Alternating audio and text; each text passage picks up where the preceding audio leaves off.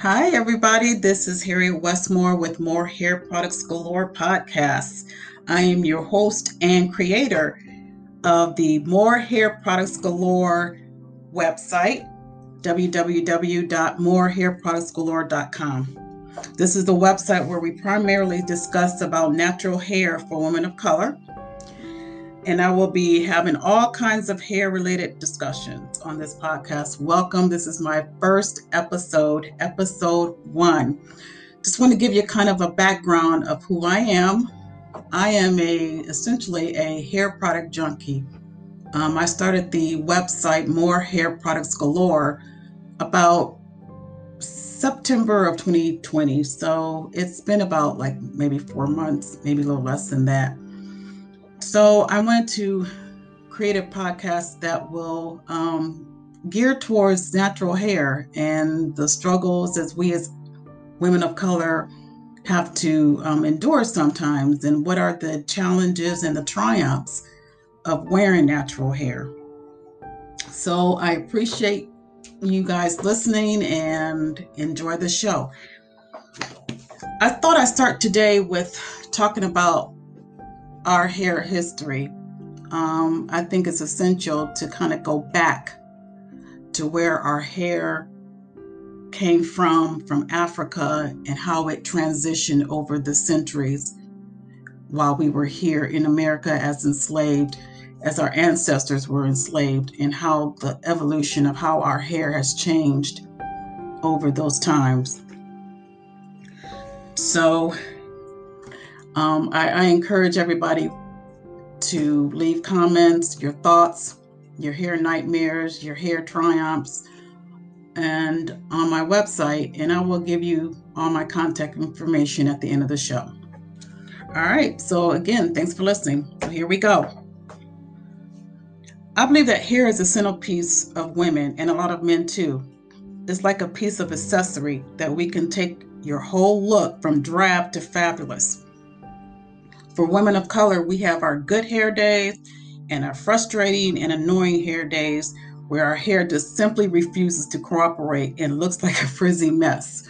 I know I've had many of those days. We also dread the upcoming wash days and the thought of spending our whole days detangling. Knowing all that, most of us won't give up on our hair. I know for me, my wash day for my hair, right now I'm wearing um, braids, but my wash days are usually Sundays. And I have like shoulder length natural hair, but again, you know, it takes several hours for me to detangle and wash and condition and do my little concoction of styling and the styling of the products and making sure my hair is moisturized. So I mean it, it does. It takes it takes a while. We want to give this our strands a proper TLC because when it's healthy, it's luscious looking. A luscious looking mane really elevates our game, giving us a boost of confidence. I, for one, know a lot of black women who don't mind speak, spending loads of money at at a time, you know, going to the salon, getting their hair did, as we say, getting in the braids, a silk press, or buying some bundles that that same amount of money will never go to the grocery store because they simply place the priority on their hair. Some people do. I, I can't say all, but I, I know I've spent too much on hair products, and you know, I I if it's a choice between getting groceries, well, I'll make sure I have groceries in the house. Don't get me wrong, but you know, I, I do spend some money on hair products. Hair is something that a lot of African Americans cherish, and rightfully so. I might even go as far as saying that we have a love affair with our hair. I know I have a love hate relationship with my hair. All right, but my point is with saying that is that one of the most important elements in the African American life is the importance of our hair, and that can be traced back to centuries of Africans before us. Which brings me to the topic of discuss I'm sorry, brings me to the topic of discussion today.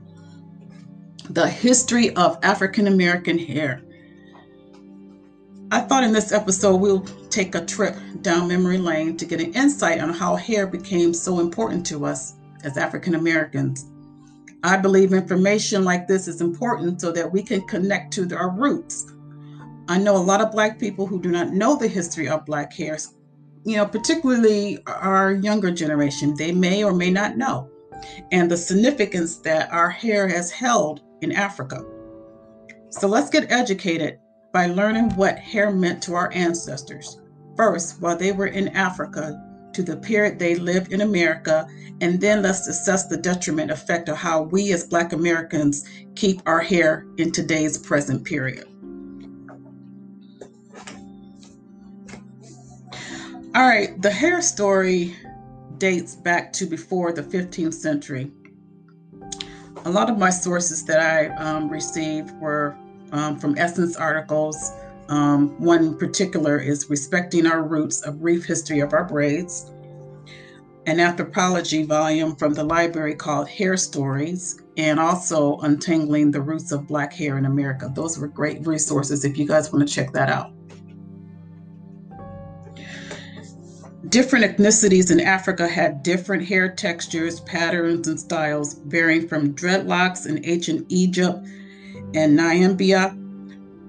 But before I continue the podcast, I'd like to state that there is nothing dreadful about locks, hence dreadlocks. Nothing dreadful about that. I simply use that word for the purpose for you guys who may not know the hairstyle I'm referring to. All right, back to the podcast. Kinky twists of the Madikan tribes, threaded hairstyles in Congo and Ghana, looser curls of the Ashanti braids from the Fulani tribe. Senegals had their hair curled up and linked and then piled up on the top of their heads in the shape of a pointy hat. Although the hairstyles of ancient Africans in various regions differed, there was a common understanding and recognition that their hair held a number of significance ranging from social significance, aesthetic value, spiritual importance, but most importantly of all, their hair gave them a sense of identity.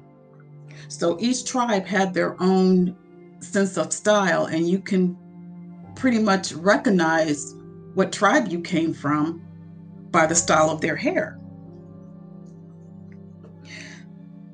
With that way, someone who wore their hair, you could know the person's age group, marital status, ethnicity, family background, religion, wealth, and their rank in society. Hair wasn't just to our people, it was highly symbolic. People with long, full hair were known to be rich because they had access to expensive oils and products needed for maintaining their strands. The bigger the person's natural hair, the healthier it was. Big hair signified wealth. In age group, the older women who wore their hair in updos, while the young girls in the Wolof culture of Senegal, who were not ready to get married, partially shaved their hair to look less appealing. Hmm, that's interesting.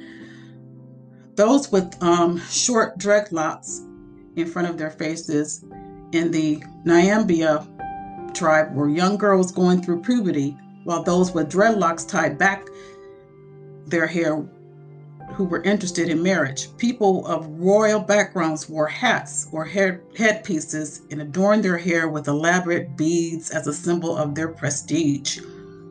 You can really figure out a person by what hairstyle they had.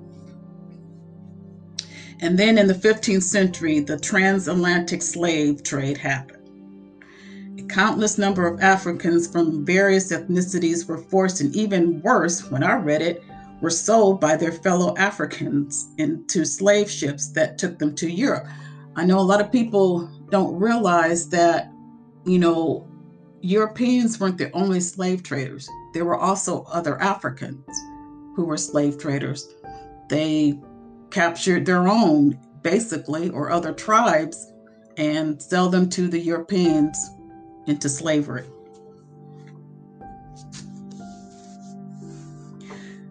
From Europe, they were sold to other countries, including America. It was noteworthy among the Europeans that the hairstyles of the Africans they enslaved were very elaborate braids and twists, locked adorned with shells, beads, and some had stripes of cloth material woven and threaded into their locks. This was something to note because these Africans had very little in the way of clothing. While their hairstyles were very elaborate out there, their clothing in comparison was pretty much basic pieces. So we can conclude from this that their hair was clearly more important to them and it was like the major highlight of their appearance. The European slave traders saw all of this, but yet one of the first things they did to these African slaves was put a razor to the beautiful hair that they cherished so much. I believe this was somewhat of a power move to show that Africans that they no longer own themselves to render themselves powerless and take away whatever little sense of identity that they had. This was done to show who was in charge. These slaves were stripped of something that held to them so much cultural significance, and I believe they wanted the slaves to have zero identities, pretty much just erase their identity culture. And, you know, it was just the utmost disrespect by, you know, shaving their heads because their hair was their, you know, strength. There was their sign of um, respect, the sign of dignity, a sign of beauty from where they came from. It was like the case of if their slave owners wanted them to jump, you know, the slaves would have to ask, you know, their master how high. Or maybe, you know, that may be an exaggeration, but I mean, still, slaves had really had no choice in the matter you know how, how how awful is that to suddenly be snatched away from everything that you've known to go to a foreign country and being forced to do you know things and be at a beck and call of another human being another human being that has power over you and you there's nothing you can do about it it's hard for you to know who's staring back at you. You feel like you cannot recognize yourself. I mean, when you look at yourself in the mirror, can you imagine looking at yourself in the mirror? You know, you're already stripped of your identity, you're stripped of your hair, and you look at yourself in the mirror and, you know, imagine what you see. You know, all that beautiful hair that you've grown and nourished, you know, just taken away from you our people felt like they had lost the most important part of themselves. This whole process was disguised by the slave traders as sanitation purposes. That's what they said. They said um, this was to keep, you know, our the slave ships or whatever sanitized. Which I can't see how that happened because if you know African history and how slaves were transported here, they were packed like sardines. So sanitation was not an issue apparently, but that's what they that's what the traders use as an excuse as to cut and raise and shave off Africans' hair. The shaving was a means of trying to alienate them from their heritage that they've been a part of all their life. Like I said before, hair was never just about hair. Hair was never, it was just a, it was the sense of identity. The slave in Colombia who grew their hair for a bit braided it in a map patterns and signaled to use for escape and to send messages to other slaves. That was interesting. I'm imagining a scenario where maybe five braids meant, okay, you go east, or 10 braids may say you go due north, or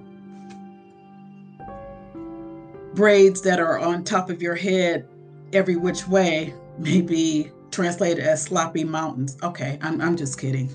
But I'm just saying, you know, it was just clever, very genius of, you know, having a, a map, you know, on top of your head by by way of a certain way you braid. This is why I say that we are just so ingenious and so creative of how, you know, things we we do. You know, we do it in, in such a way that no one would ever know. No one from the outside would ever realize. In Louisiana in 1789, a law was passed that required black women to cover their hair in public. I mean, I've heard of religious reasons why this happens, but the reason for this one particularly was to distract the men from working because it, it, it was a distraction, I guess, from men who were working. As usual, black women became creative with the way they tied their hair and used beautiful fabric to cover their hair with style. I've seen old pictures of African hair and and the and the hair wraps and everything. It's just beautiful. So a law that was created to stifle their beauty, ironically, drew more attention to it. As the years passed, slavery, um, excuse me, slavery grew to be accepted and was the new norm among the whites. For the new generation of slaves in the 18th century, it became okay for them to grow their hair, but the major issue of how to maintain and care for the hair was, you know, came in question. Before they were enslaved, that that is while they were still in Africa, what they used to take care of their hair was wooden picks, which was like a comb with three picks, shea butter, oils, and a shea powder. But in this new continent, none of that was available. So I'm sure a lot of you listeners know that black hair isn't the easiest to take care of. Even if these people weren't slaves and were allowed to use white people's hair products, it still wouldn't do the job. So there was no really no products at all for black slaves to use. So they had to be creative once again. And out of desperation, they used bacon grease, butter, and kerosene oil to their hair. Ugh, kerosene. Can you putting kerosene hair, kerosene oil in your hair? Oh, that's just. I mean, I, I don't know. I can I can see the bacon grease and the butter and the you know things like that, but putting kerosene oil in your hair, I, I can you imagine? Hope you know didn't come close to a fire. That would have been all bad. Imagine the smell. Eventually, the slave owners only allowed them to comb and groom their hair once a week, and that was on Sunday when they went to church. So, when they did, for the rest of the week, they wrapped their hair tightly in cloths and scarves so that their hair wouldn't get too matted or tangled. So, they only wore their hair out to church. I've discovered that we're not the first to do this. You know, sleeping with a bonnet or a scarf on your hair to protect your style, this dates back to our ancestors. The slaves who worked in plantation couldn't wear their hair out because it was not considered tidy, so they had to put it in cornrows. This was a better option for them because we as women of color know cornrows are functional and easier to manage. The word cornrows, quote unquote, by the way, was coined by the Europeans who thought that hairstyle looked like rows of corn in the field. Hmm. I looked at pictures online of cornfields and I see the comparison, but I don't know. I'm assuming a lot of you listeners have heard the term Becky with the good hair. That describes a white woman with good hair basically the term quote unquote good hair was t- coined and described as straight hair that dated back to the 18th century during slavery. And this was the period that colorism, brainwashing started to develop. This was done by Europeans to shame our skin color and hair. When putting an advertisement for a runaway slave, they used words like, quote, dark skinned Negro with bushy hair, unquote. So, yeah, our ancestors were likened to a wild bush. Can you believe that? Also, the slave owners did not believe that African hair was real hair because they called it, they regarded as wool. Then they made scarring jokes that African grew animal hair out of their heads. You know, if people constantly make jokes that you should be an animal simply because your hair feels different than what they think hair shift feel like, you start to feel hatred for your hair, just like the Africans did at this period you know, being called nappy headed and all of that. I mean, after a while, that does begin to become ingrained in your psyche by hearing that. And, and, and I think that's a lot of the, you know, things that we hear today. It, it stems from, you know, slavery. We have that innate, um, that innate, you know, uh, feeling of being less than or inferior. You know with if for those who have kinky hair. I mean that was always that's always the issue you know supposed to be the straighter the hair. If you have good hair quote unquote good hair which is straight you know the better you are and it was also you know you were also favored better by um, slaves if you were had more features um, of light skin versus dark skin, and that, that's a whole another that's a whole nother area to go off into as far as the colorism. So from that point, you know, Africans started styling their hair to make it look like white hair. Some went to went to um, great lengths just to make their hair less black. The black men and women put their hair in hot chemicals so that hot, you know, will burn your scalp and then comb it back to make it straight. That must have been a lot of heat damage. I remember, and we all, anybody out there who knows, um, back in the day when our hair, any of us who are maybe 40 or over remember knows about that hot comb and um, having your hair done with the hot comb because I know I had my hair done.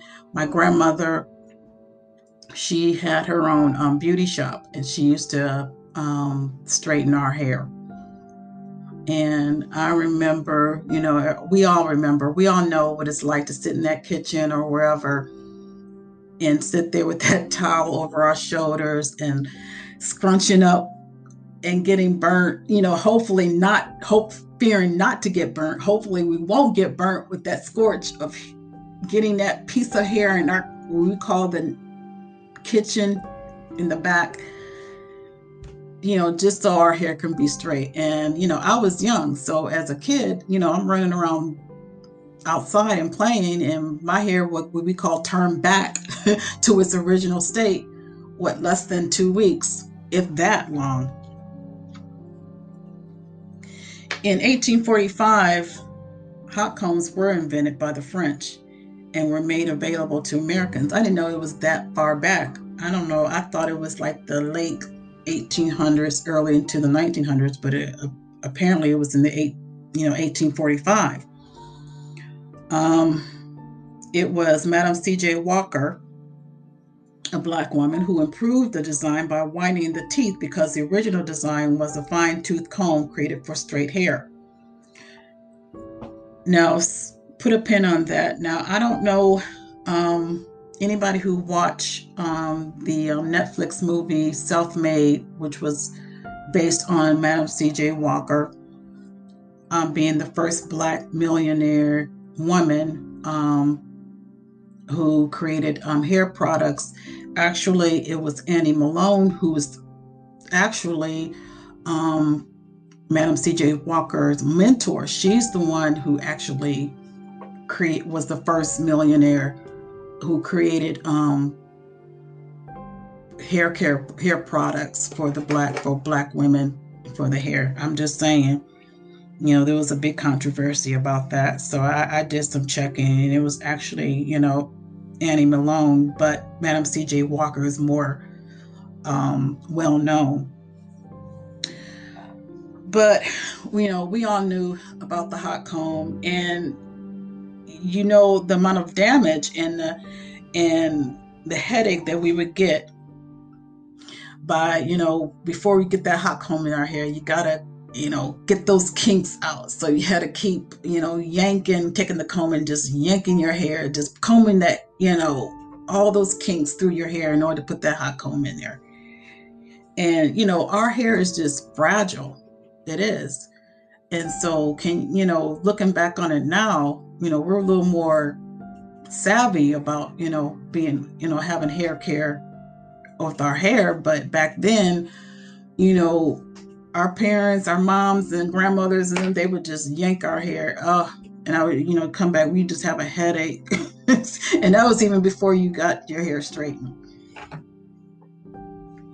So so after the hot comb, then came the um, popularity of the relaxer. How many of us remember the relaxer? People still do it today. I remember when I transformed um, form from transition from having my hair pressed and curled to getting a relaxer in my hair.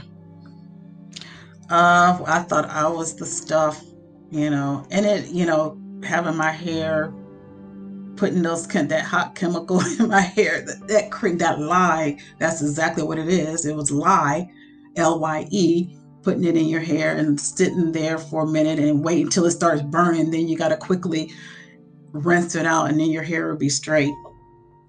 The stuff that we do for our hair, I, I tell you, I, I, you know, you look back on this stuff, I was like, wow.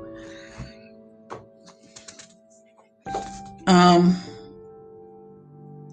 it was found that relaxers was seemed like it was a better option than a hot comb because it it it, it lasts longer.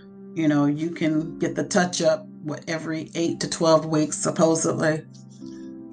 So, you know, but people starting to get away from that because of you know it, it's you're putting actually putting lye in your hair, and I don't care if you know you get the box like dark and lovely and all of that um, it says no lye but you got to have some kind of lye what kind of you know in order to relax your curl pattern so there has to be some some sort of um, lye chemical in in the product in order for it to make the hair you know straight at some form it might not be as much as um, I used to get um, the Affirm. I've tried it all. I'm telling you, I've tried. I had the Affirm relaxer. I had um, what was it? Oil of K. I've had.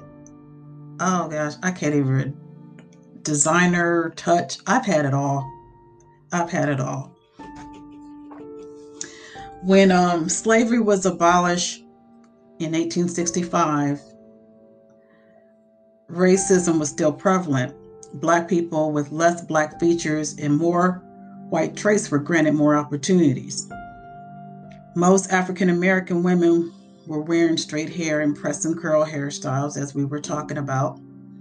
Housekeeping jobs were more lucrative and would hire only what we call mulattoes back in the day. They were light skinned women were called mulattoes, um, which was basically a mix mixture of white and black heritage while most of the blacks could only work on in the plantations.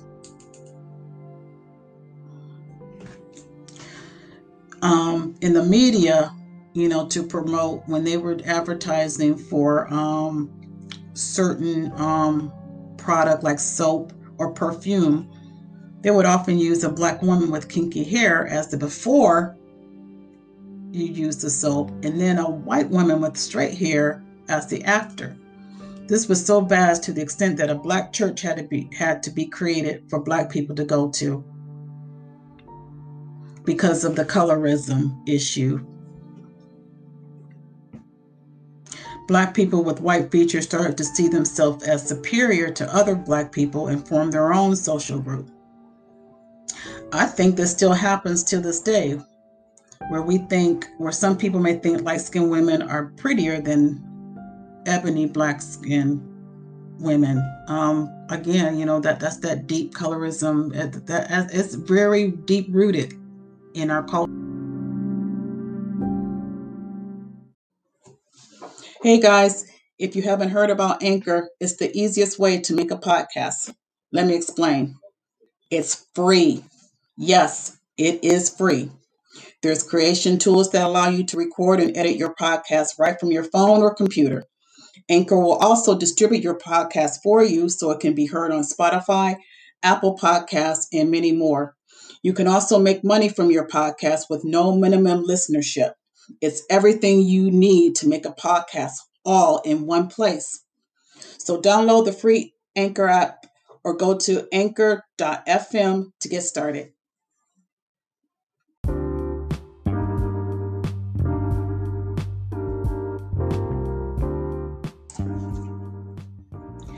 It wasn't until the Black Power movement in the 60s that people started to realize that there was nothing wrong with natural hair.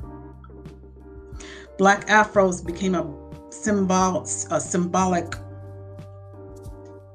of, uh, of the revolution, the empowerment. And we, as blacks, started wearing our hair out the civil rights movement popularized the acceptance of African American hair. And many African Americans wanted to show their support and pride of their heritage. So they started emulating the Afro style. And that created the the movement of black is beautiful and black pride and the black panthers all black the back in the 60s the true black panthers you know, all of them had afros. And that's the popular afro comb was handled and shaped like a fist to remember the Black Power salute. I don't know any of us who were born in that era remembers, uh, you know, having that uh, pick with the Black Power fist. Throughout the 70s, into the late 70s and early 80s, from Afro, it evolved the, yes, you guessed it, the Soul Glo Jheri curl. the Jheri curl was like a soft, glossy, loose, permanent curls, and it was made popular by entertainers like Michael Jackson and Lionel Richie you know, we all had our. I know I had the the Jheri curl. I had the carefree curl, and it did. It made your hair. It did grew your hair out fast because you had to keep your hair moisturized. So wearing, you know, the, other wearing that stupid curl back. um, you had to keep spraying that um, carefree curl moisturizer and activator. You know, my hair was like way past my shoulders, so I thought I was the stuff. So, you know, after the curl, and you know, from the 80s and then going into the 90s, um, African Americans mostly adopted hairstyles that most influential African Americans wore in the media. That's when the braids came out with the movie. Remember the movie Poetic Justice? Janet Jackson had the box braids. So that started to come. The braids are starting to come in. And then they um, started adopting the locks, um, like Bob Marley. And then, you know, of course, Erykah Badu um, hairstyle evolved, and that the people were starting to um, emulate some of the styles that she wore. And I remember um, when Toni Braxton first came out, with the relaxer, I want their hair like Toni Braxton. I know I had my hair cut short like that. Um, you had like um, Erykah Badu again in Lauryn Hill. We had the finger waves, the French rolls, to the straight weaves, inspired by Aaliyah in Destiny's Child. Many African Americans were accepting their hair, while some others were still conforming to European standards of beauty. Around 2010, there was a surge in the number of women of color wearing their natural hair out. This was called the natural hair movement. The movement was made and still made possible by the availability of numerous resources on the internet and in real life to help African American women care for their hair. One of the main reasons for this movement grew was because a lot of people discovered the cancerous effects of relaxers and other straightening chemicals. At this time, this was a per- period of wokeness, and we became woke. I remember hearing something about what relaxers actually do. It actually seeps that relaxer, that lye seeps through your head into your your brain. I forgot where I um, heard that. I saw that on something, some kind of documentary or something. And, and, you know, after knowing that, I'm like, why am I, you know, frying my hair like that? Just to, you know, keep get it straight. So that's when a lot of us as women, we decided to, you know, put those chemical down and just started wearing our hair natural, trying to transition.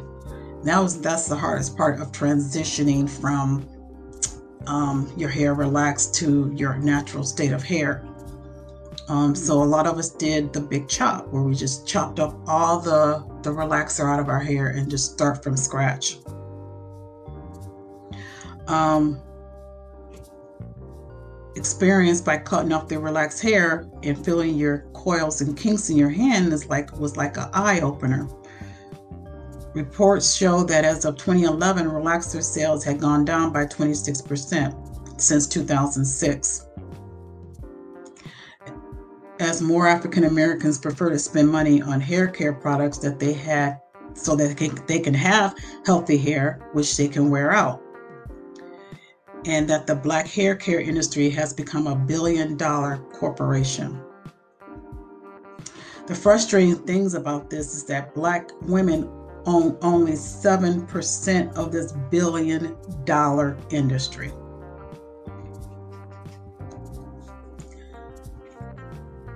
Black women today are wearing their style in a variety of styles. Some are natural, some are relaxed, and some are protective styles such as braids and twists and faux locks and weaves.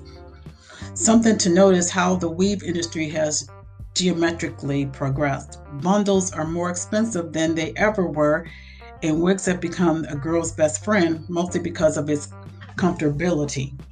I mean, as soon as you're back from work, you can remove it and let your hair breathe. You can wear a wig during the day and then take it off at, you know, in the evening. We still have a long way to go, but I love that not only we are embracing our natural hair with maximum force, we are also fighting for it to be widely accepted.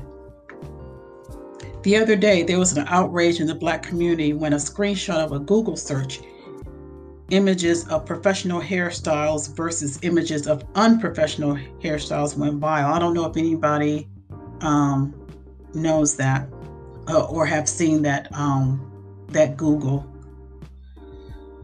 that search engine um, went viral, and basically it was implying that you know the professional look was one way, and then like the natural hair was considered an unprofessional look. So that that raised a lot of controversy and outrage from um, from us as um, natural hair wearers. You know, just because we wear our hair does not mean that it's not professional. That's part of us. And um, you know, our hair shouldn't define who we are as you know individual. It, it's a part of us but how is our hair you know um, defining our skill as far as in the workplace? But that you know and that that's that's one of the topics that i really want to address on these um, shows upcoming podcast shows because it, it is. I mean you is still an issue.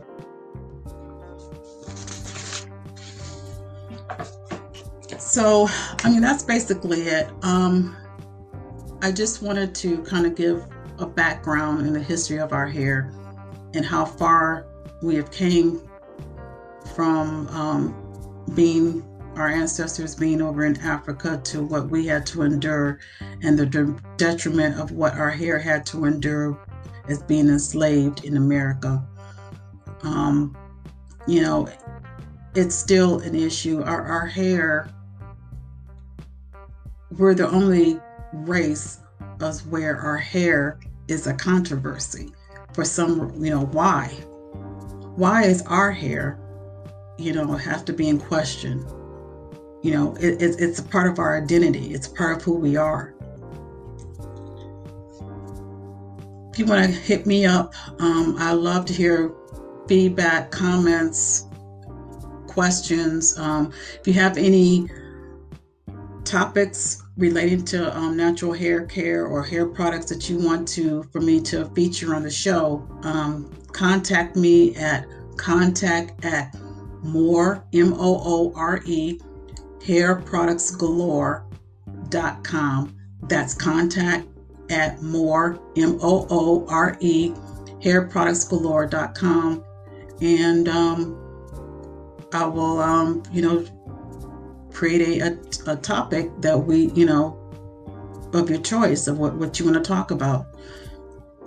I appreciate you. Um, you guys, um, please hit subscribe and leave a comment. Um, like I said, any questions, concerns, or anything that you like me to address on the podcast on upcoming shows, please hit me up and visit my website as well at morehairproductsgalore.com more, M O O R E, hairproductsgalore.com.